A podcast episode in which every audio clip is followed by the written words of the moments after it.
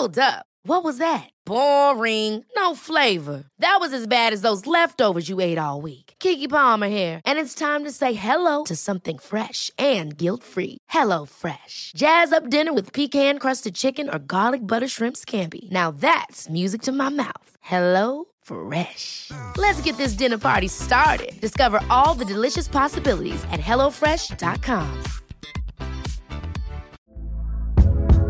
Hey there, it's Michele Norris. I'm host of a podcast called Your Mama's Kitchen. When I travel, I'm usually looking for a way to find a taste of home when I'm not at home. And one of the things I love to do when I am at home is entertain. And Airbnb allows me to do that. When I was in California recently, I rented a house that had a great kitchen. And when we were sitting around the table, we we're all thinking, we're in someone else's house. Someone could be in all of our homes as well. If you have a home, but you're not always at home, you have an Airbnb. Your home might be worth more than you think. Find out how much at airbnb.com/slash host.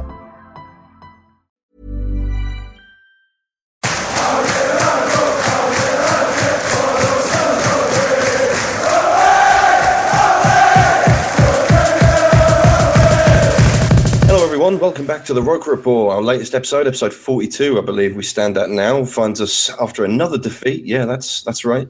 Nothing ever really changes with Sunderland, does it? On Saturday, we got beaten 2 1 by Sheffield United. Um, wasn't a fantastic performance, I think, to say the least. Uh, first of all, I'm joined by Alex, Jimmy, Gav, and James. How are you lads doing? Not great. No, Not we've all been better. yesterday. Everybody's feeling pretty shit right now, as you would. Some of it's because they drank themselves into a stupor last night, as I imagine most of the region did. Um, others just because, yeah, it's terrible. Terrible crack at Sunderland. Nobody likes it. But I'll leave you with Jimmy at the moment. He can tell you about the game in a little more detail. Jimmy, what did you make of that game? Well, I mean, it was as bad as anything last season. The one thing I've always said on this podcast was the championship should be a lot more fun because we'll create chances, we'll score goals, we'll be competitive every week. And that was a return to the grim old days under Moyes. That was about as bad as anything last year. And the main feeling I have coming away from the game, sort of 24 hours on, is just that was so, so poor. We never looked like scoring again until our last minute consolation goal. We didn't create anything. There was a real apathy among the players, and it was just a really, really poor game. I do think Robbin Ruiter's inability to, to do anything competent in goal hurt. The timing of the goals really killed us because Sheffield United weren't that much better. They were nothing special. They looked like a really rank average championship side. And when your goalkeeper's letting in every half chance he faces, it's really hard to get results. We saw that last season where you'd think we might be competitive, you'd think we might be getting to get a foothold in the game, and then Djilobodji would do something stupid or Shea would do something stupid. And this year it's really our goalkeepers that just aren't giving us a chance to be competitive. But yeah, it was it was poor all over the pitch. I mean, hmm. Rodwell and Galloway were probably the two worst of the lot, but it was it was really really poor all over. Obviously, Simon Grayson's team selection wasn't great. He picked a team without width. He made matters worse. If we were going to play the 3-5-2 formation, I think McManaman really did have to start to provide. Well, he's the only person who can really take someone on and get down to the byline and put crosses in. So that that formation was tailor made for him and Bryan Oviedo.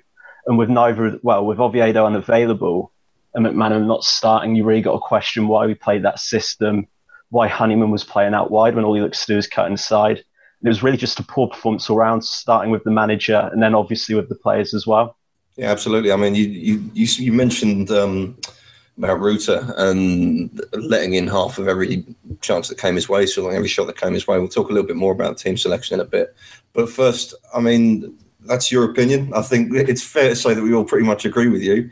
Um, Gav, what did you make of it, mate? Yeah, it was pretty awful. I mean, as, as far as being in the stadium is concerned, that was as poisonous an atmosphere as I can remember, to be honest. Um, Mm. Uh, I mean, it's, it's galling looking around the stadium and seeing so many empty seats, anyways. But then for the ground to just, you know, half empty, and again, once the second goal goes in, um, booing around the ground and just a general poisonous atmosphere, it just shows you how far we have plummeted. Um, and the performance reflected upon that. You know, it was just, I mean, no sort of collective idea there of what we were meant to be doing. There was no plan. Um, I don't think the players weren't putting effort in. I don't think that was an issue. which is actually quite concerning because if that's the best, then we have a long season ahead. Um, I, I, thought, I thought, to be honest, I thought Simon Grayson sold the players down the river a little bit, trying to play that system. I mean, George Honeyman works hard, but he's not a right wing back. Um, mm. Yeah, I think it diluted his attack. It really it diluted any momentum that he could get or give yeah. to his attack, just having him with those defensive duties. Mm. And I, I, mean, we didn't have any width at all. I mean, to play to play a five at the back formation, your fullbacks need to be proficient going forward. You know, mm. I mean, not not a you, we can't really compare ourselves to Chelsea, but you watch Chelsea play that system, and you watch their fullbacks pretty much sitting as high as anybody. Mm. Um, I mean, that's kind of how you those players have to operate, and ours instead were sitting right alongside the centre halves for much of the game, and it, it's difficult really to, to see how that was ever going to work. And I just think when, when we went in at half time and it was clear that that was becoming a real issue and we weren't going to, you know, we weren't going to get a foothold in the game trying to play that system. I think it was important that Grayson maybe looked at what he was doing and changed it up. And instead, we, we made one change, but it was a forced one. It was a centre half. And in terms of system, nothing changed at all. Mm. And and we've got, you know, I would say a, a, fairly decent championship squad there of players. I mean, it's not the worst squad in the league, but you've got to play to their strengths, and we didn't do that at all. I think I think half time I would have looked at that and thought, well, we're, we're dying out for some pace and width here. Um, could we perhaps get Callum McManaman on the pitch and maybe go to a four at the back? So that the centre halves were a little more comfortable and that we weren't actually playing people out of position. Um, instead, we came out exactly the same, and nothing changed until it was too late. And mm-hmm. I don't know. I just think as, as an overall performance, that was a bunch of very disjointed players who aren't really used to playing with each other, trying to play a system which doesn't suit them at all. Um, we were missing a number of key players. There was no leadership really. I mean, O'Shea came on and he was at fault for one of the goals. And I mean, uh, we really did miss somebody in the middle of the park. I thought barking orders because we were far too deep for long periods of the game, and maybe somebody pulling us out out of the dirt and pushing the team forward might have helped. But ultimately, we were shown up by a, an organised team. I wrote before the game on the site about the, the worry that we were going to be facing a, t- a team who would relish playing us really because Sheffield United have just come up, um, and they've come up having won most weeks in that league. This is a team who are used to winning and the challenge of facing a team like us doesn't phase a team like that. They simply he had to take the three points off us, and they didn't have to do a lot for the for the points. Really, they were mm. they were very organised. But I mean, what did they what did they ultimately do? They had two or three chances maybe, and took two of them, and we made it very easy for Clayton Donaldson for both goals. I thought. I just think the first one was abysmally defensively. I mean, when you, I mean, it's fair enough getting caught on the break, but when you see the way that we lost possession with Ndong and, and Honeyman, you know, exchanging passes, um, Galloway miles out of position, then Wilson has to fly across to cover for him, and then he doesn't close Donaldson down, tries to show him onto his uh, left foot, which was a bad decision ultimately because that's the one he scored with. Um, right at far too easily beaten. It's just a poor goal to concede, and then mm. the, the, second um, O'Shea flat footed ball watching and Donaldson just races through him behind him and finishes fairly easily. I mean, Ruiter might as well not have been there. He was just a he was a statue in that situation, and we, we just made it very very easy for a, I would say an average opponent. And uh, Notts Forest must be watching that and relishing the opportunity to come and play us because I mean. Stadium Light isn't a great place to be at the minute Absolutely. at all. Absolutely, right now I can imagine that, that everyone is looking at us rather hungrily. I mean, um, Alex, what did you make of it, mate? What's your thoughts? Well, I think looking back now, I mean, now that obviously the pre-match optimism's long gone, you have to look back at the team we've put out and the way we've set out to play, and you've got to think there was never really any chance, from my point of view now, that we were going to win that game. Like, there's just so many fundamental changes to the team, and I know we complained before about mm. the fact that we were so consistent in that rigid 4-4-2, and that made us predictable. You know, double up on McGeady, exploit Galloway's flank. But we've gone from sort of having a team that's just so rigid to a one that's just had a, a team that's just like a deck totally reshuffled and all mm. order's been completely lost. I mean, you know, you, have lost. I mean, Cattermole, you know, a bedrock in your midfield. He's out in for Rodwell. You know, you've you've made Kone your captain for whatever bizarre reason. You know, you, you're adopting a wing back out of nowhere. You know, something we haven't, something we're yet to do really in a long time. Mm. We've got three at the back, a very awkward sort of setup, as evidenced by you know how uncomfortable Browning and Wilson looked. You know, Kone just does his own thing these days.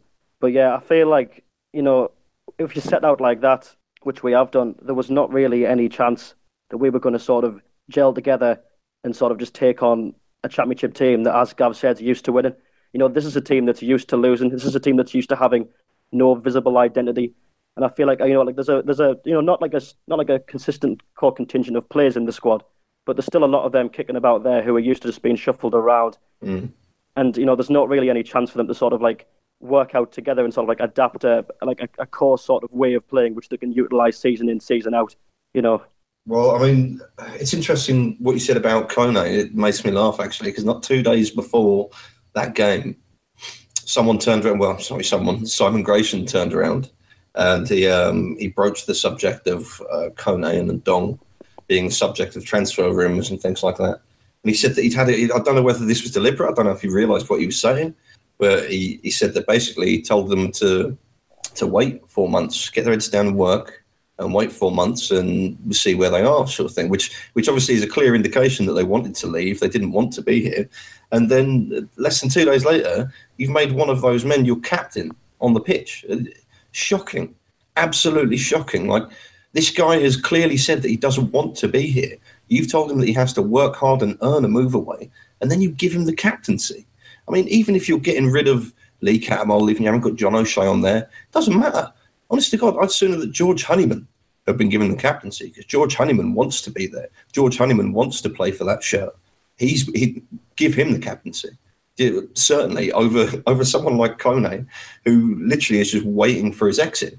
He's any effort that he does put in, any kind of attitude adjustment, any kind of stellar form that he manages to find somehow unaccountably, it's all for purely selfish reasons. It's not because he wants to help the club; it's because he wants to help help himself. Do you know what I mean? A, it, you cannot give someone like that the captaincy. And it's when you look at Kone as well. It's not like he's the most communicative person. It's not like he walks around, he bosses his area. He doesn't exactly just reek of charisma or anything like that. I've, I've never seen any reason to give Kone the, the captaincy. And that just strikes me as a really outdated, traditionalist sort of English manager thing to do. Essentially, just, oh, there's the big centre back. He, he's in the right position on the pitch and he's a big guy. So give him the captaincy. Everyone will listen to him because he's shouting at them and he's hard enough. But uh, it's just, it's just, it's ridiculous, really, as far as I'm concerned. Um, but Copley, what did you make of it, mate? Ah, the thing that got me is it's Clayton Donaldson. You know what I mean? He's 33 year old journeyman striker. I don't think he's ever played in the Premier League. His his goal record's like one in three, one in four at best. And we've presented him with the two golden opportunities, and he scored twice. It's just it's just such a Sunderland thing that happened. Like it's it's Clayton Donaldson, and it's it's a bit of a reality check for everybody. I think that a player like him, who you know, like respect for him for what he's done in his career yeah, who who we didn't pick up. Who was a free transfer on deadline day, by the way, as well. So he didn't have you know teams kind of snapping at his heels trying to get him. He's not. A, he wasn't seen as a very attractive prospect, especially not in the championship. You know, he's he's scoring two at the Stadium of Light on his debut. So it's kind of you know you know the defense have have really done badly. And a, a touch on the point in the midfield that Gav made as well. There's you've got Rodwell and Ndong in there, and even with Cattermole in there, replacing one of those, they can't really distribute or get the ball forward at pace. And half of that is there's not many options because people were grabbing moves a bit, but James Vaughan carries static really. And with the formation we played, there was, there was no runs coming from the wing really. So half of it is that they don't have options to pass forward, but they just look lethargic when they have the ball. And it, nobody's presenting them with options, and I think it's a real concern the lack of the lack of like a ball player in the midfield. But even having having Williams on, he, I know he's new, but he didn't look like he he didn't look like he could affect the game really, and hopefully that'll come in time with him. But it was just a bad day at the office all round, and even the the half time shenanigans with the uh, with the kit unveiling was uh, was a bit strange. Obviously, we have to broach the concept of the third kit. I don't know if any, well, you, some of you may be aware, all of you may be aware. During the match, um, they unveiled the third kit, which is like a charcoal grey little number. Uh, chances of using it are very slim, and we might see it once or twice this year. I doubt it.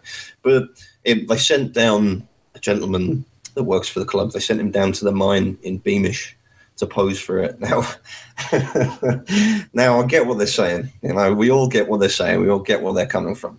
What's their slogan again, Gav? Can you remind me what their slogan is? Does any, do you remember? We are side by side. Oh no, not Which that one? It's, it's the our our future is is something. In Written in our God knows. We've do- yeah, our future is. written- Our future's rooted in our history. There we go. So it's like one of the most cliche things you could ever imagine. And just uh, don't get me wrong, as we said, we've all talked about it, and I'm sure most of you have wanted about it. Obviously, there's a strong connection between mining and Sunderland. We all get that. It's very obvious. I wonder if it's quite as bad because it's so obvious. Well, we've got Copley. Copley, you're a history buff. You tell us a little about it. What do you think of this? Um, I like the idea, and I've written a couple of historical articles, and I've called for the club to to recognise the history and maybe do a bit more to pay tribute to it. But it's just the PR department. Every everything this seems to do, they seem to do, just seems to be completely off the pulse of Sunderland fans and what they're feeling, and it does it doesn't sit well with me. You know, you've got you've got Barry, an ex mine worker, down down a mine in Beamish, and James Henchard made the point in, a, in an article he did on the site that. Uh, you know, he's got an Adidas logo plastered on him and a Dafabet logo, and that kind of misses the point completely. It's- and that's another thing that doesn't sit well with me. You've got a working class area, and that we've got a we've got an in-house payday loan sponsor. I mean, what's all that about? It's so I think it's kind of badly advised. I like the idea behind it, and I like the, the nod of paying of paying tribute to the history, but it just seemed like it was it was done in completely the wrong way, using kind of that history being the specific bit of history is as well with the miners' strikes and you know battles between socialism and capitalism to for your own commercial gain. It just completely Yeah. misses the point and is a failure fundamentally to understand the history. Offensive, almost, you'd say. I, I would say. I mean, I'm I'm not a miner myself, but Mm. if I was, and uh, obviously there's a lot of miners that support Sunderland or past miners, ex miners that support Sunderland, I would just think that that attempt at understanding our history is a complete failure in a way because they've completely missed the point. Mm. What do you make of Alex? I do just think it's quite insulting, really, how they're sort of promoting this sort of slogan. You know, our future's rooted in our history. I mean, you know, as a slogan, obviously, it you know it, it reads and it sounds very well, but it couldn't be further from the truth. You know, our future and our history are two things that are completely distinct. You know, like what Sunderland's rooted in is a proud working class culture, and the future is, you know, you know, a, a nice, you know, couple of wealthy idiots asset stripping the club, all the while telling us to be proud of what we've got, while we slowly have less and less of it. Mm. You know, our future's rooted in our history. You know, be proud of what we are. You know, we're Sunderland. You know, but at the same time, you know, now just they want us to just sit back and just sort of, you know, I, I don't really know what to say. It's just like, yeah, It's it is it's. I mean, it's indicative as well. I mean, so much. I, we use that word so much on this podcast, but it is. It, it's an example. It's an example of the sort of um, the lack of understanding that you get from the people that run the club, the people that make decisions like that on the kit release and um, well, anything like that, really. PR, everything in general, is a very crucial part of football. You know, It's a massive part of it. I think sometimes we we sort of mock the idea of PR. You sort of mock any public relations that are done, and everything is seen as cliche. But in fact, it's a it's a huge part of what any football club should be doing. It's certainly a huge part of a successful football club, and it is concerning that things like every time they do something, like they don't seem to get it right. Everything they touch turns to shit. It really does because I mean, we asked, we demanded um, that. Here's an example for you, right? I wrote something about them, uh, the 20th anniversary, quote unquote. Uh, that was a piss poor celebration of something like that, a 20 year anniversary of that stadium. Um, and I said, in, like, they didn't even bother to get any atmosphere going. They didn't even bother with the colliery band or something like that. Who would, be, who would have been delighted to play at the Soul Where were the ex players? even charged, probably even charged, but they did. They did it for this kit release. Uh, But here's the thing, right? This is, this is what I'm getting at. So they, I don't know if they read that and thought, oh, that's a good idea, or if someone actually went, yeah, literally, let's get a colliery band because that's a, it's a no-brainer. Really. When they did that, they couldn't even turn the mics up on it. You, you couldn't hear it. A few people got told about it earlier, actually, in one of our chats, and they were like, "Oh, really? Was that there?" Like, I, I didn't notice it was there. It's like you, you it's it's almost they get close. They, they go halfway towards accomplishing something, towards doing the right thing, and that part can be you you can funnel that all down as to like to effort, the effort they put in. So they mean well in that sense, but doing something half-assed, even if you mean well, it isn't worth doing because it's offensive. It, it ruins the object of whatever you were going for. There's, if you hmm. can't do something properly, if you can't go big, go home. Do you know what I mean? That that's the real issue here. That happens a lot with Sunderland. They come very close to to to doing the right thing, and then just before they get there, they do a detour or they go off a fucking cliff essentially, and they just can't quite make that the right thing as their final destination. They can't quite get there. Now, as I say, it's indicative of the entire club. It happens at every level of the club. It's from owner down to, well, certainly every executive level at the club. Everyone there is accountable. Everyone there is complicit. This is the issue here. We're talking about a root and branch review of the club. That's what's needed, really, if we're all honest with each other.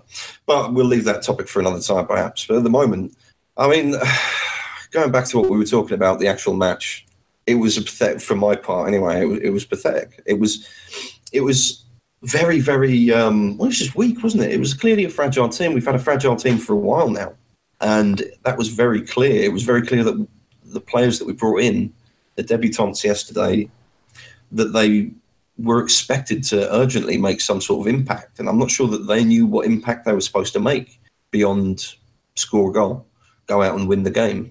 Do you know what I mean? As for his selection, I mean his tactics. Oh, I, I don't understand. But I've been thinking about this. In truth, we this is sort of this was to be expected because we we were given the option of a really good manager, someone that we could sink our teeth into, per se, Derek McInnes.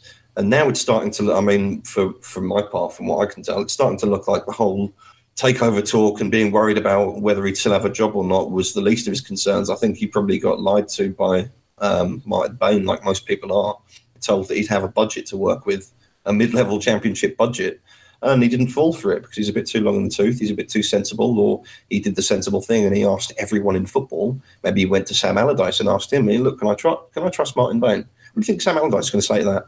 Yeah, of course, he's lovely, Bain. can I trust Ellis Short? Yeah, he's fantastic. It's not going to happen. Every single previous manager is going to give you a bad review, just like the owner would give you a bad review of all those managers it's interesting to look at that as an aside anyway. So, uh, as I'm saying, I, I, think the whole point with Simon Grayson and his tactics, it's important to remember that Simon Grayson was essentially like the last choice. I, I, don't know how much effort they put into finding a manager, but he wasn't brought to us because he's some sort of um, he's some sort of tactical genius. He isn't renowned for his tactical acumen. He's not, you know what I mean. He's not a world famous tinkerer who manages to get the best out of everything he was essentially hired, and we were pretty much told at the time that he was hired because he can work on almost no budget. But when you say work, I mean, Jimmy Lowson, he, he's pointed out a couple of times that Simon Grayson was fired from this league twice in his career. So it's it's important to bear things like that in mind, particularly when we're talking about tactics. We, are we expecting too much, Gav? Do you think we're expecting too much of Simon Grayson to tactically um, to expect to expect him to change things around? Not not necessarily. I, th- I think that um, I think the system he employed at the weekend was probably um, the the one that I'd like to see him try further down the line with better players. But I think I think it was just a bit too much to ask of those players. And um, my my worry with Grayson tactically, anyways, is that when it's obvious something's not working, he doesn't react to it. Um, we tend to stick by it until it's a bit too late, and that that's something that we've had from a number of managers in recent years. Not not just Grayson, but I mean, he gets to a it gets to a stage where it's too late to make changes, and he does it. Mm. Um, like like I mentioned earlier, I think at half time we, we, probably should have switched, you know, maybe to a four at the back formation. Um, got McManaman on to try and get him behind and, and create chances. Instead, we we're stuck by with what we've been going with initially, and nothing changed. Um, and that's not the first time this has happened. You know, um, we, have we, we've, we've already seen it. Well, we, we definitely saw it against Barnsley and um, Chef Wen Leeds that when when there was when there was something there to, to change and it was fairly obvious to, to the fans watching, um, he waits a little bit too late for, to do anything about it, and I, I, just I hope that's something he's willing to to, to move on really because um, going through the rest of the season, if we're behind in games, we need we need to be prepared to bite the bullet and make a change and, and you know, roll the dice essentially. Like we, we don't do that enough, and I don't know. I, th- I think I think it's just it, it's not naivety because he's certainly not naive. I think that he's he's very strict and stuck on his ideals, and he maybe thinks that um, showing faith in the players to to put it right is you know the way forward, I guess. And rather than rather than you know identify that Brendan Galloway wasn't playing well or identify that you know the back three were struggling in communication. Mm-hmm. Um, you know, maybe it's just better management sometimes to just go right. That's not working. Let's just change it and see what happens. Um, I, I, guess it's all you know hindsight, and um, it's easy enough for me saying it now after we've lost. But uh, you know, I think the manager maybe struggles to just identify that there's an issue going on and he needs to make a difference. And I don't know, maybe it's the man, man management side of things. He looks at a player like Galloway and thinks, no, I'll give him his chance to. He's working hard, even though he's not playing well. I'll give him his chance to put it right. Um, he's, you know, he's he's maybe looking at that and thinking he has a young player who's coming out to prove himself. I don't want to knock his confidence, but I think unfortunately, when you're getting beat at home and the crowd's starting to get on your back, you've got to maybe make a positive change. And hopefully, I mean, hopefully that's not something we'll see throughout the season. Hopefully, he's prepared to to be different, but we'll, I guess we'll see. Mm. I think every manager has a specific skill set, and Grayson's clearly proven himself to be a very capable manager when it comes to organising teams making teams hard to beat, making teams that, that will graft, that will work hard. That's what we saw in the first three games. That's what he's done throughout his career. Sort of, I'd say the Norwich game, that is the ideal Simon Grayson game. Let the other team have possession in non dangerous areas, be clinical, rely on the natural talent of your attacking players and defend well. I think that that is his ideal football match, that result. And the problem is, and the reason I was critical of the appointment when we made it, and you know what? Ellis Short has ruined this club to such an extent that he might have been the best manager we could have got. He might be the best case scenario for where Sunderland are now. Mm. But the issues with Grayson are he's never been good at dominating games. He's never been good at dictating games. He's never been good at setting up teams to attack. And the first two games we've gone into as a favourite this season, we've been really poor. And that's sort of the limitations on Grayson as a manager, the limitations on how he coaches.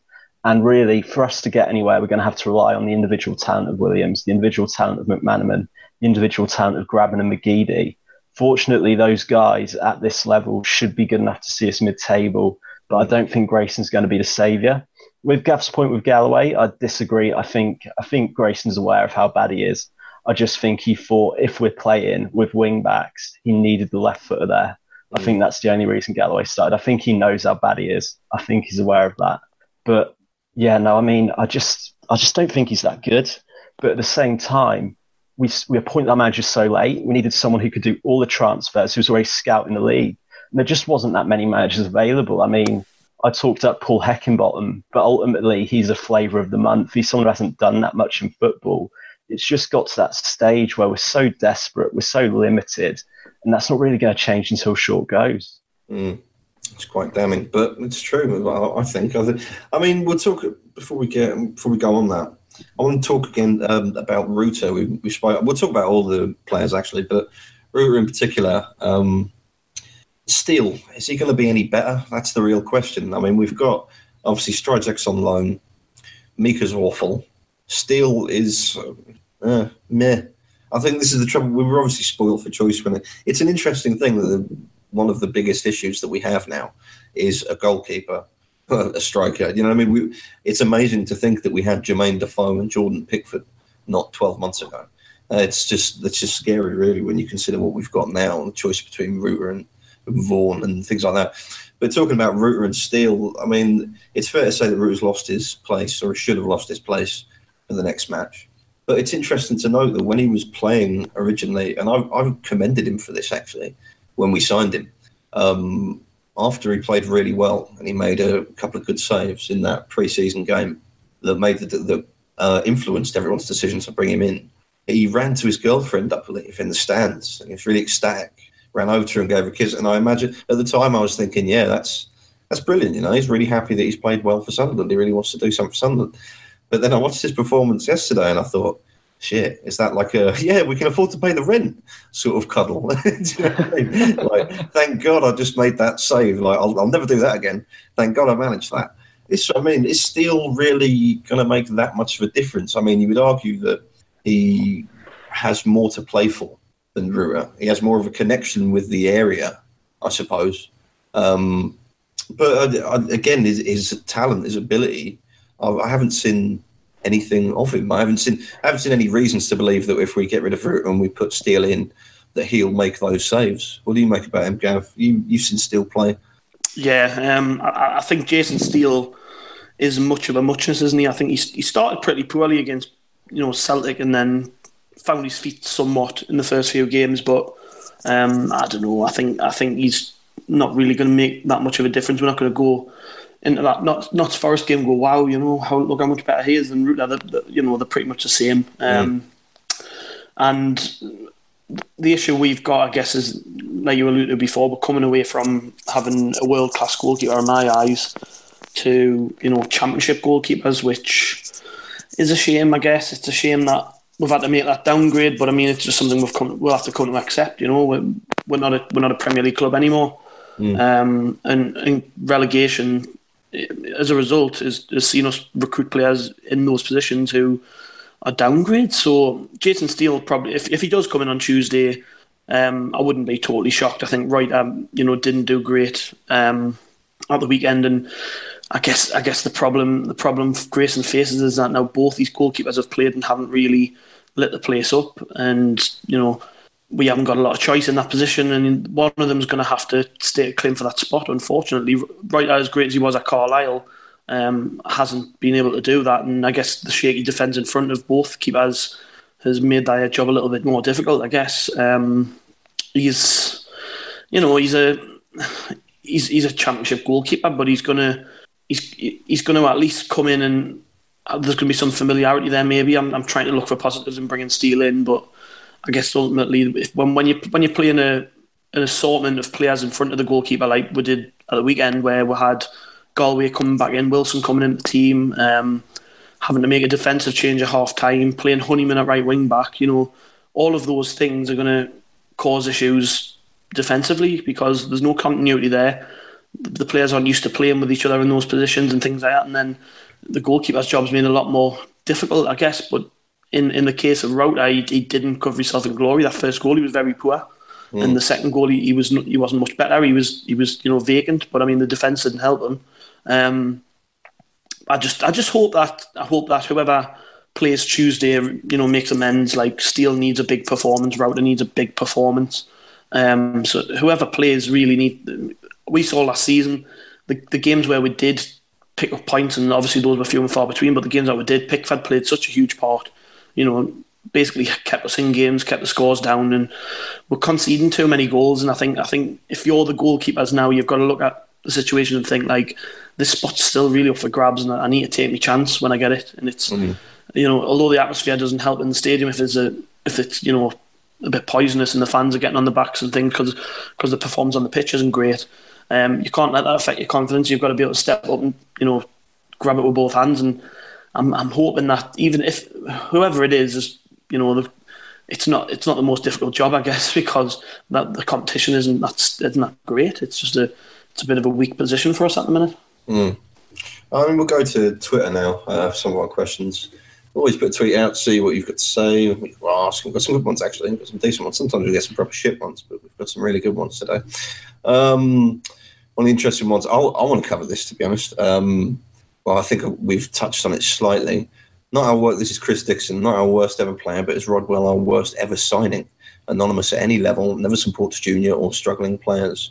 I will briefly take this, but I will also pass it off to a couple of you. Um, Rodwell is he our worst ever signing? It's it's a good it's a bloody good question when you think about it because we've had some dross sign for us, but this this gentleman like this lad I've never seen anything like Gav, uh, Gav like Jack Rodwell Gav Rodwell damn it Gav never seen anything like Jack Rodwell. I mean when you consider that Jack Rodwell uh, aside from costing us what was it close to ten million? Does anyone remind me of his fee? Anyone? It was yeah. 10 million. 10 million, yeah. 10 million it cost us. It. 10 million it cost us. He's currently on, what, 60k a week, I believe it's rumoured to be.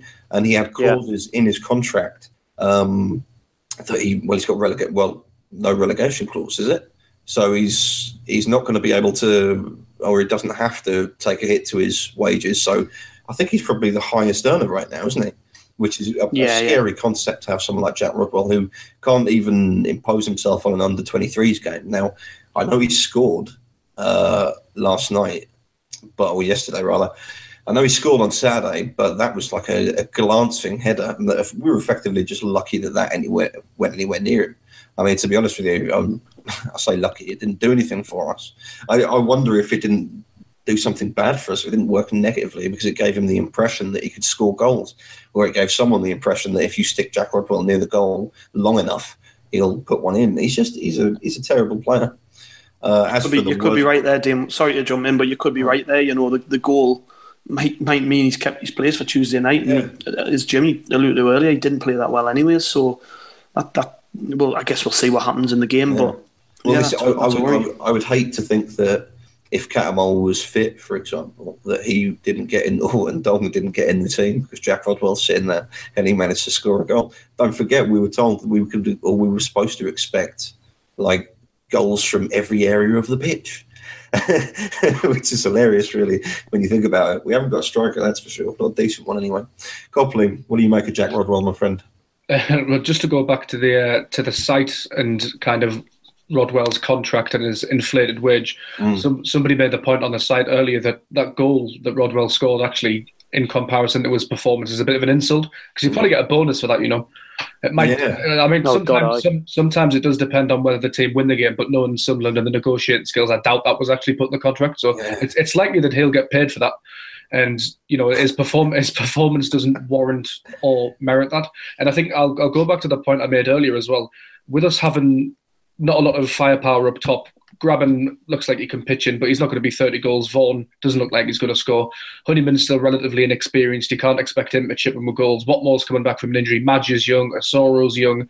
I mean, Aiden McGeady's like a one goal and three player. That's not enough for me mm. attacking players. No. We need we need goals to come from midfield. You've got Cattermole who never scores. Rodwell never scores really, unless it's a stupid handball against Hull. Ndong's only scored against Crystal Palace. You know, McNair's not exactly prolific. He got two against oh, I QPR forgot we had McNair. You know, and Williams is still bedding in, so it's kind of like where where are these goals going to come from? Unless we're winning one 0 scrappy one nils and keeping clean sheets and defending well, it's not going to happen. Mm, and there's no we chance can't, we can't, we can't score, and we can't keep a clean sheet. So it's. Uh, exactly. There's no chance. I mean, not, not to bring the mood even even further down, but it, it just really doesn't look good at the moment. And Rodwell's just endemic of everything that's been bad of the club. Like it, it maybe in the past ten years, you know, signed signed for an inflated fee, didn't do our research on him, didn't t- take time to get to know the player, to get to know whether he was interested in coming here. I mean, and David Moyes was like was the man who brought him through as well. He was he was supposed to get on well with Moyes, so he's even had the ideal manager for him and it just hasn't worked for him. Um, I used to feel a bit sorry for him because of the uh, his injury record, but you can't excuse him anymore. He's No. he's been he's been fit for a while now, and you, you can't use the excuse of injuries. I mean, Djibril Cisse came back from those, those two horrible, horrible leg breaks and was still pretty competent. He wasn't, you know, a world class striker or anything, but he was a darn sight well better than Rodwell in his performances. Yeah, absolutely. Uh, It's this is what I mean. I, I, I think it would be easy to. He's certainly not the worst signing we've ever made, but he is absolutely. He's probably one of the worst decisions we've made with regards to player contracts and things like that. It would be a bit different if he was the same as everyone else. You know, if he was on twenty k a week or something like that, and I mean, then it would just be the same as any of our other crap players. But the fact that we really got bent over a barrel with him, just like we seem to do in every sort of negotiation or in every single part of football. Um, yeah, he, he certainly wasn't a wasn't a brilliant choice. I mean, talking about the players though, obviously we we should spend a little bit of time and see what we actually got because the reality of the situation is that we had very little money and we've got we've got what we've got. The window's closed now. Um, we've spent less than two million, I believe. Um, we did get a bargain in Aiden McGeady. I mean, it's interesting to know that he's already injured. Um, but whatever he's 32, you know what I mean? He hasn't got the best record. Hopefully, we'll be able to sort of maintain with him, and it won't. But it's clear that we won't be relying on him. We can't rely on him for 46 games, and that's a, another big concern. And also, if you look at Grabban again, I'm talking about our two goal scorers so far, Grabban and McGeady. McGeady's already injured, and Grabban looked lost yesterday. He, he, he looked like he was running. He's got plenty of energy. I can't fault him for that. But more than once, he had the ball at his feet and he didn't know where to go with it, and that was quite a concern. I don't know if that's because he's been told, "Look, you're not the striker." It, it feed the ball through to question mark, or what? I don't know what the attitude is there, but he, he, he's not exactly emanating confidence or anything like that. But talking about like we got McManaman, we got Wilson, we got Williams. We saw all of them on Saturday. Wilson is well. It's it's early days yet. It's really difficult for us to be a good judge of these players because they're not only are they new to the team, they're going cheap for a reason. None of, none of them are match fit. So we re- it was really scraping the barrel. I mean, I think we'd be lucky if out of the, all the players we brought in, if we managed to get two good players out of them. Now McManaman's the one that came with some some sort of pedigree behind him. He had people were saying McManaman was an exciting player and he, he could excite you. I mean, he came on. I think he was was our second sub. He came on and he did make some sort of small impact initially. He did busy himself around and he did look like he had his own game plan. It wasn't necessarily the whole team's game plan, but he did look like he had his own. Yeah, um, that was the only good thing I could say. And Wilson gave the ball away constantly, over and over again. Uh, it's uh, they just don't fill me with confidence. I think it's fair to say. I mean, Alex, what do you make of McManaman? I think we looked a lot more positive. Well, I say a lot more. We looked like a marginally, uh, marginally, a marginally, you know, better team for what it was just based on the fact that he gave us width, which we didn't have at all in that game prior. You know, I mm. mean, I think it got. I think he made a few good runs towards the end of the game when the game was dead in the water. But it looked like obviously if that was happening in the first half, you could have got asses off seats. You know. Mm-hmm. Absolutely. I mean, he's, he's, it's not a. It's hard, isn't it? It's really because we all knew that we wouldn't have much money. Grayson clearly knew that he wouldn't have much money, and well, Bain obviously Bain knows that we haven't got much money. So, and that was obviously that was a huge part of the negotiations for for getting. Uh, well, it was a huge part of every negotiation. Really, it, it will have affected everything. Our finances have affected everything we've done. They affected and influenced all of our player sales. In a month's time, if McGeady's still fit, we'll be counting our lucky stars that we've got McGeady, that we managed to actually get a decent player out of this entire transfer window. Uh, it's ridiculous. Let's talk about we haven't, we obviously we haven't discussed it yet. We were told we didn't need a striker. Didn't need a striker. Don't need a striker. Now I don't know whether Simon Grayson said that because um, he was a bit of a huff or because he didn't want. I mean, it was argued that he didn't want to. You know, he didn't want to bring down the mood. He didn't want to focus on it because there's very little he could do about it. He doesn't want. To, he wants. He wants to be non-confrontational. Clearly, there's only one person that can affect any real change when it comes to Simon Grayson and how much money he's got to spend it's not Ellis Short from all accounts, although ultimately the buck does stop with him. But it's Martin Bain. Martin Bain's the man that anyone has to go to if they want money. That's the reality. But Martin Bain's job is to make sure that Sunderland don't spend money. So uh, this is a difficult situation when you need money, but the man who you have to ask for that money has been brought in specifically to make sure that nobody spends money, that we keep the budget as low as possible. That must be a difficult situation. So I can appreciate that there's no point really. There's no point in Grayson getting upset. For a start, he accepted that there'd be no money. If he was told that there'd be a, a mid-level championship budget, which is what he told us when he first signed for us, um, he's either naive or he was lied to. That, those are the only two things that could have happened. It wasn't just a case of, you know, I mean, mid-level championship budget. Two hundred million pounds has been spent in this in this transfer window in the championship. Two hundred million pounds, and on average, clubs have spent between 12 to 16 million. These are clubs that are operating at the mid middle of the championship right now. Some have spent less, some some are obviously stronger over time, and but most of the teams they had to spend.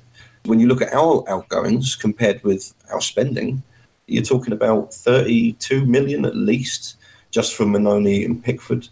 Any more money, I'm, I'm not entirely sure. It's one of the beautiful things about being a Sunderland fan. You can't actually be sure of anything that's going on at the club because, in spite of their claims that they're transparent, they aren't. They're anything but.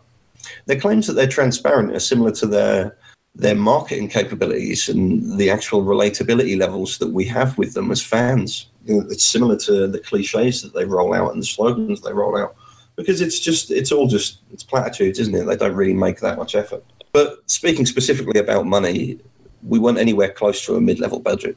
We were nowhere close to that, which means that Grayson either accepted a lie that Martin Bain gave him, or he lied to us, or he didn't have any concept of what a mid-level championship budget is, which I find quite concerning because he's been here like three times already. So if that if you knew you were going to have absolutely nothing to work with, if you just say that. I know people, it, it was more like a rumor going around, wasn't it? It was a rumor that we'd have nothing. And we were like, nah, surely not. Surely not. With broadcasting money, that's 90 plus million.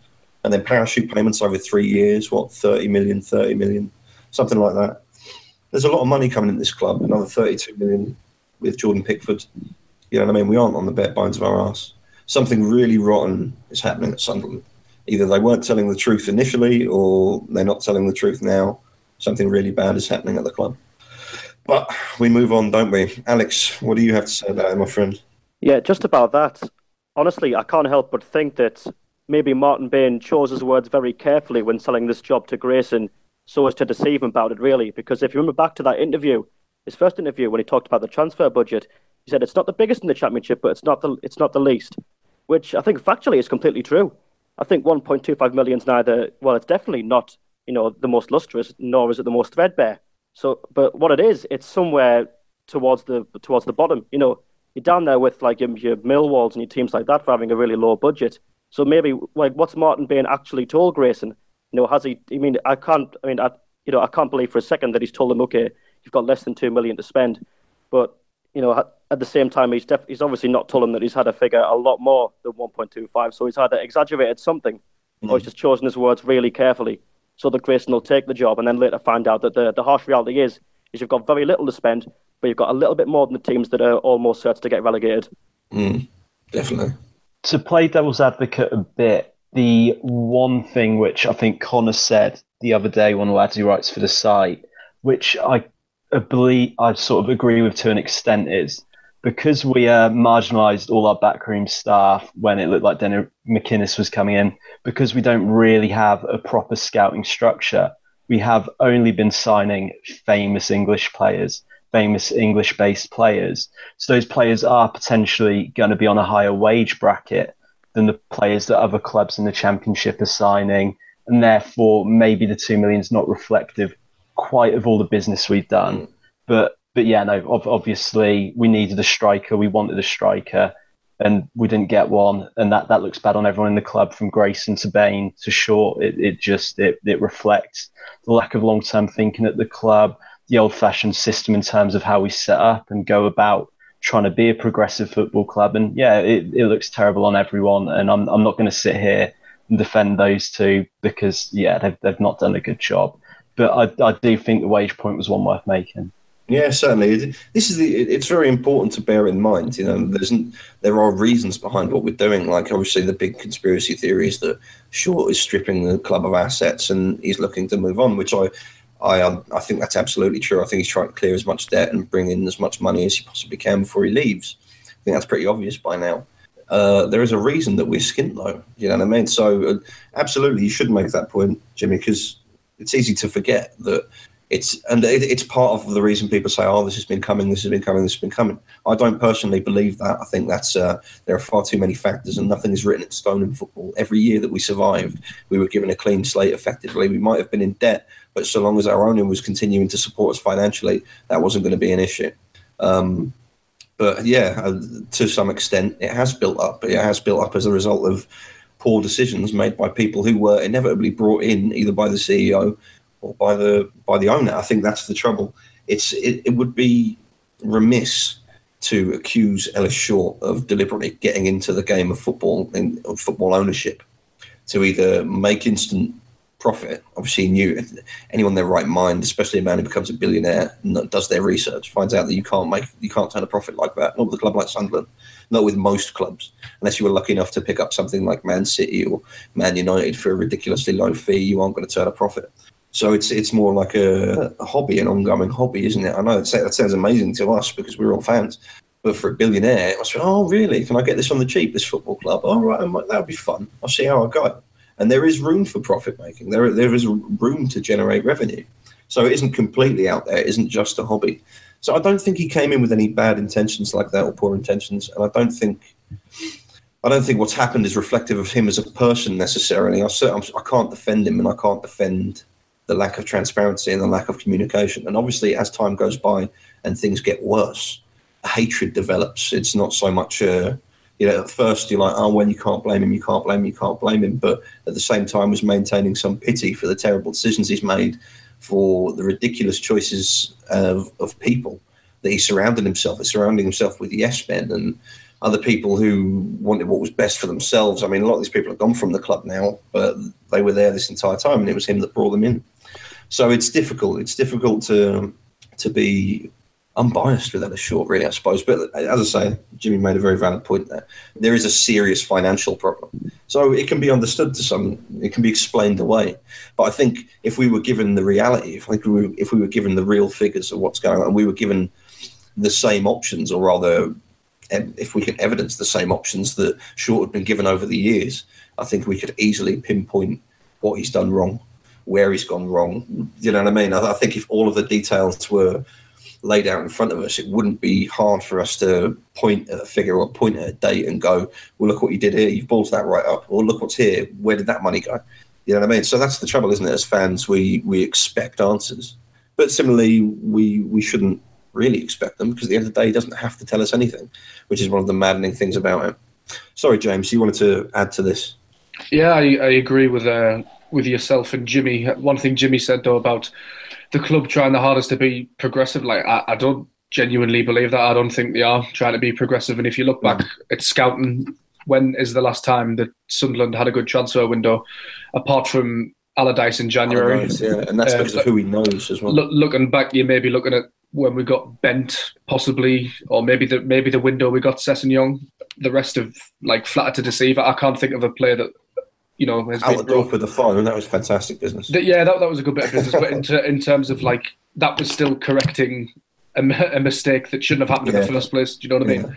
You know, it's it's bad when you have to correct your mistakes constantly, and there doesn't seem to be a proper network there. There doesn't seem to be, you know, any creativity or any sort of imagination in plays we go for. It's always the standard kind of not household names because to be a household name you've got to be good just kind of names that have been around there and you know maybe the uh, and usually kind of like british players as well um and it, it it just smacks of kind of desperation and maybe it's not all the scouting team's fault as well you know sunderland is an unattractive prospect i think to a lot of a lot of football players but again, it's it's up to the club to be progressive and make us an attractive prospect and try and persuade players and make them want to come and sell the club as well.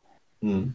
That's ultimately what's probably the most disappointing about Ellis Short's tenure at the club. Essentially, if you look at it, we tried to rely on an old school British and Irish manager, someone who knows the league in and out, to sign the players, to manage the club, to have autonomy.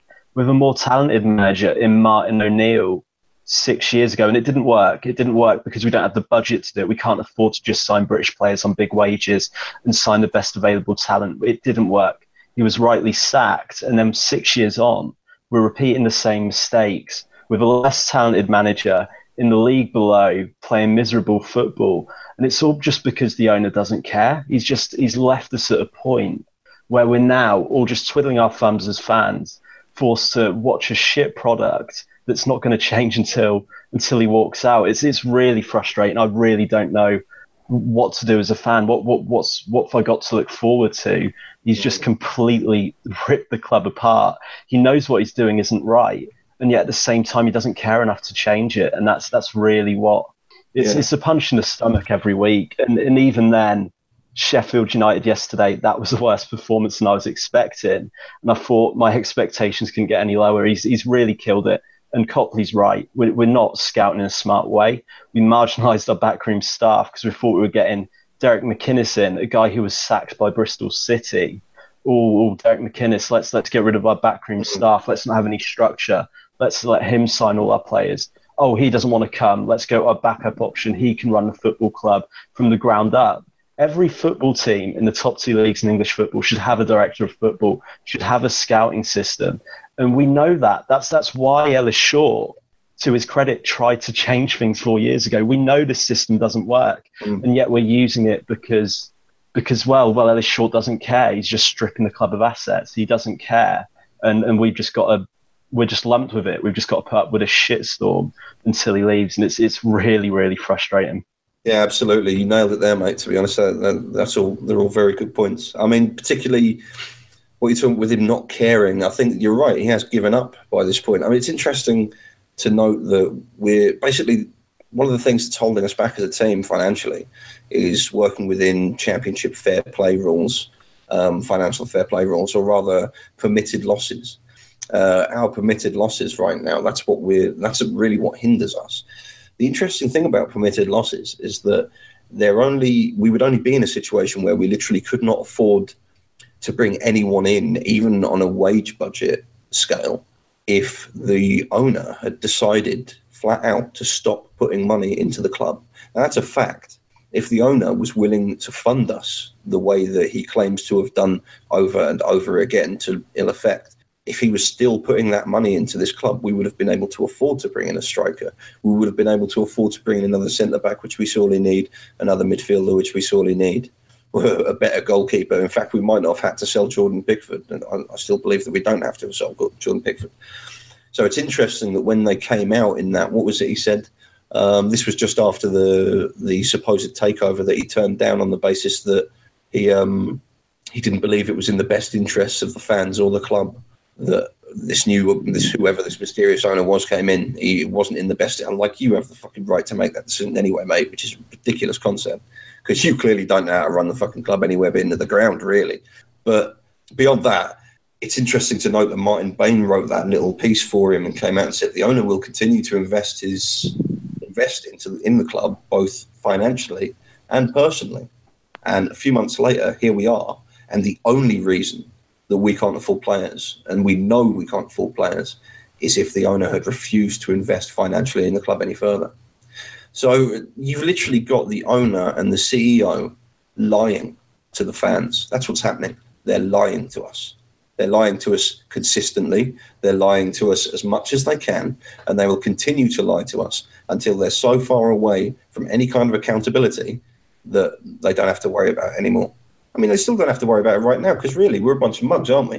Because we sit and we lap it up. And fair enough, we sit here and we talk about it, and there might be thousands who completely disagree, who chat about it in a pub or whatever. What does anyone ever really do about it? What have we done about this? What have we done to change the way this club is run? Is it enough that we sit here as fans and say, "Oh well, this is shit, isn't it? This is this is terrible. I hate Short. I hate Bain. I hate the fact that we've got no scouts. I hate the fact that they're in the Championship, soon to be League One, by the way." There was another question on Twitter asking whether we thought whether the people on this panel thought that we'd be relegated again. Yes, I 100% believe we'll be relegated again because we haven't got anything. Most importantly, we haven't got an owner that cares. But again, I ask you, what do we do as fans? It is not enough for us to sit back, go to pubs, spend our money, and complain and whinge every time Sunderland lose. Because the fact of the matter is, there should have been supporters on the Sunderland board for years now. The board needs to be held accountable by the fans. That's the truth. It's simple. It's not because it's not some power play. It's not because I think that fans can run a football club. It's because the board, the executives that make these decisions that fuck this club up, they need to be sitting in a room and looking across the table at somebody who's going to say to them, Oi, no, stop fucking doing that. You can't do that to this club. You can't do that to this city. You can't do that to this region. Because this is the truth of it as well. If you're really going to get into it, right? Sunderland Football Club isn't just about playing football. A club the size of Sunderland truly affects the whole region. And I've had communications with the club and people at the club who specifically said to me that they support the region with their actions. Now, if you do indeed support the region, how how can be letting this entire club, this institution, fall into the dirt support the region? It doesn't support the local businesses who, let's face I mean, think about it this way. Do you think you'll be able to attract teams like Celtic in another two years? Do you think they'll even come anywhere near you? And that's just Celtic, mate. There were 9,000 Glaswegians in Sunderland for that pathetic excuse for a fucking game where we got hammered 5 0 by a fucking mediocre Celtic side, which is pathetic anyway. And it was a whole pathetic celebration. But they were 9,000 Glaswegians there. They all went to pubs. They went to local pubs and they spent money. They went to local restaurants, they spent money. They went to shops and they spent money. If we can't bring these people back, if we can't even attract Glaswegians to Sunderland, what do you think is going to happen to the city? It's a huge revenue generator. That's the truth of it. And right now, all, all of the the progress that the region has made over the last 10 years, you're going to see it take another downturn because people don't want to be here.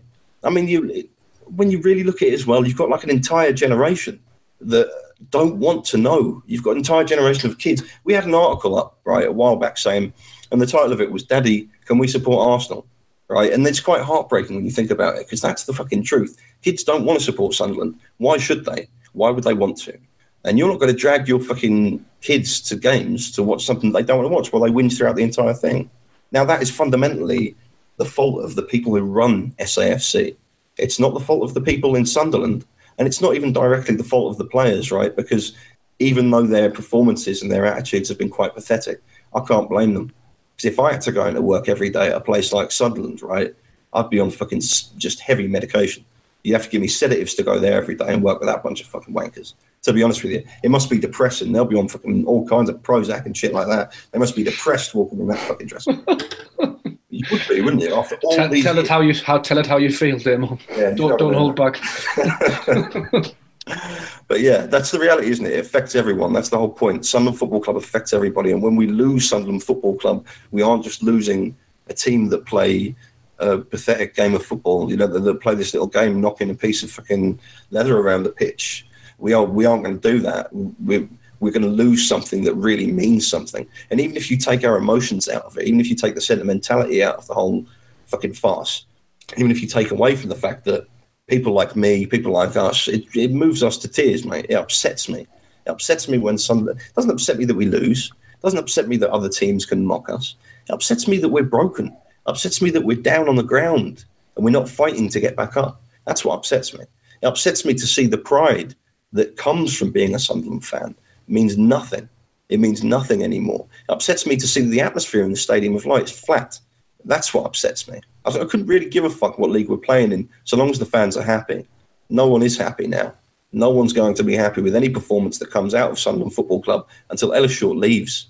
He needs to go, and we need to put this horrible mess behind us. Sadly, I don't think we're going to do that without going further and further down. That's the tragic thing. Someone said about the mining um, release, the, the the mining image for the kit release. Um, I can't remember who it was now, but one of our colleagues said that it's apt in that we're actually it, it's similar to going into a pit. Do you know what I mean? It's apt they're using fucking pictures of miners in, or not miners, but actors in mining pits because that's exactly where we're fucking headed. It's it'll get worse before it gets better. But anyway, anyway, why should I keep ranting? I'll be here next week. There's more to say. There's always more to say. I mean, obviously we've got more games coming up, and there's there's plenty to play for. We're still very early into the season, and it's very although it's easy to get depressed. Who knows? This week might be the week that Simon Grayson turns it round with his ragtag bunch of misfits. I can't see it happening personally. Well, unless anyone else has anything to add, thank you for joining us.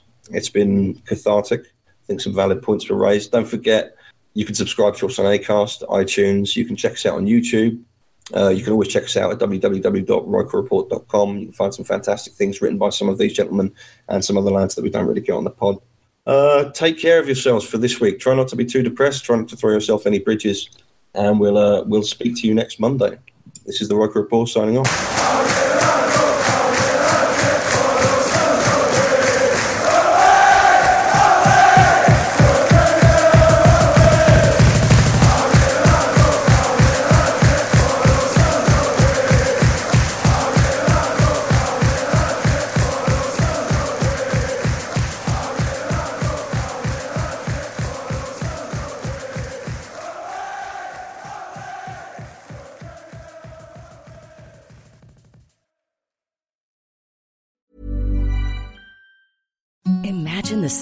Softest sheets you've ever felt. Now imagine them getting even softer over time. That's what you'll feel with Boll and Branch's organic cotton sheets. In a recent customer survey, 96% replied that Boll and Branch sheets get softer with every wash. Start getting your best night's sleep in these sheets that get softer and softer for years to come. Try their sheets with a 30-night guarantee. Plus, get 15% off your first order at bollandbranch.com. Code BUTTERY. Exclusions apply. See site for details. Hi, I'm Daniel, founder of Pretty Litter. Cats and cat owners deserve better than any old fashioned litter. That's why I teamed up with scientists and veterinarians to create Pretty Litter. Its innovative crystal formula has superior odor control and weighs up to 80% less than clay litter. Pretty Litter even monitors health by changing colors to help detect early signs of potential illness. It's the world's smartest kitty litter. Go to prettylitter.com and use code ACAST for 20% off your first order and a free cat toy. Terms and conditions apply. See site for details.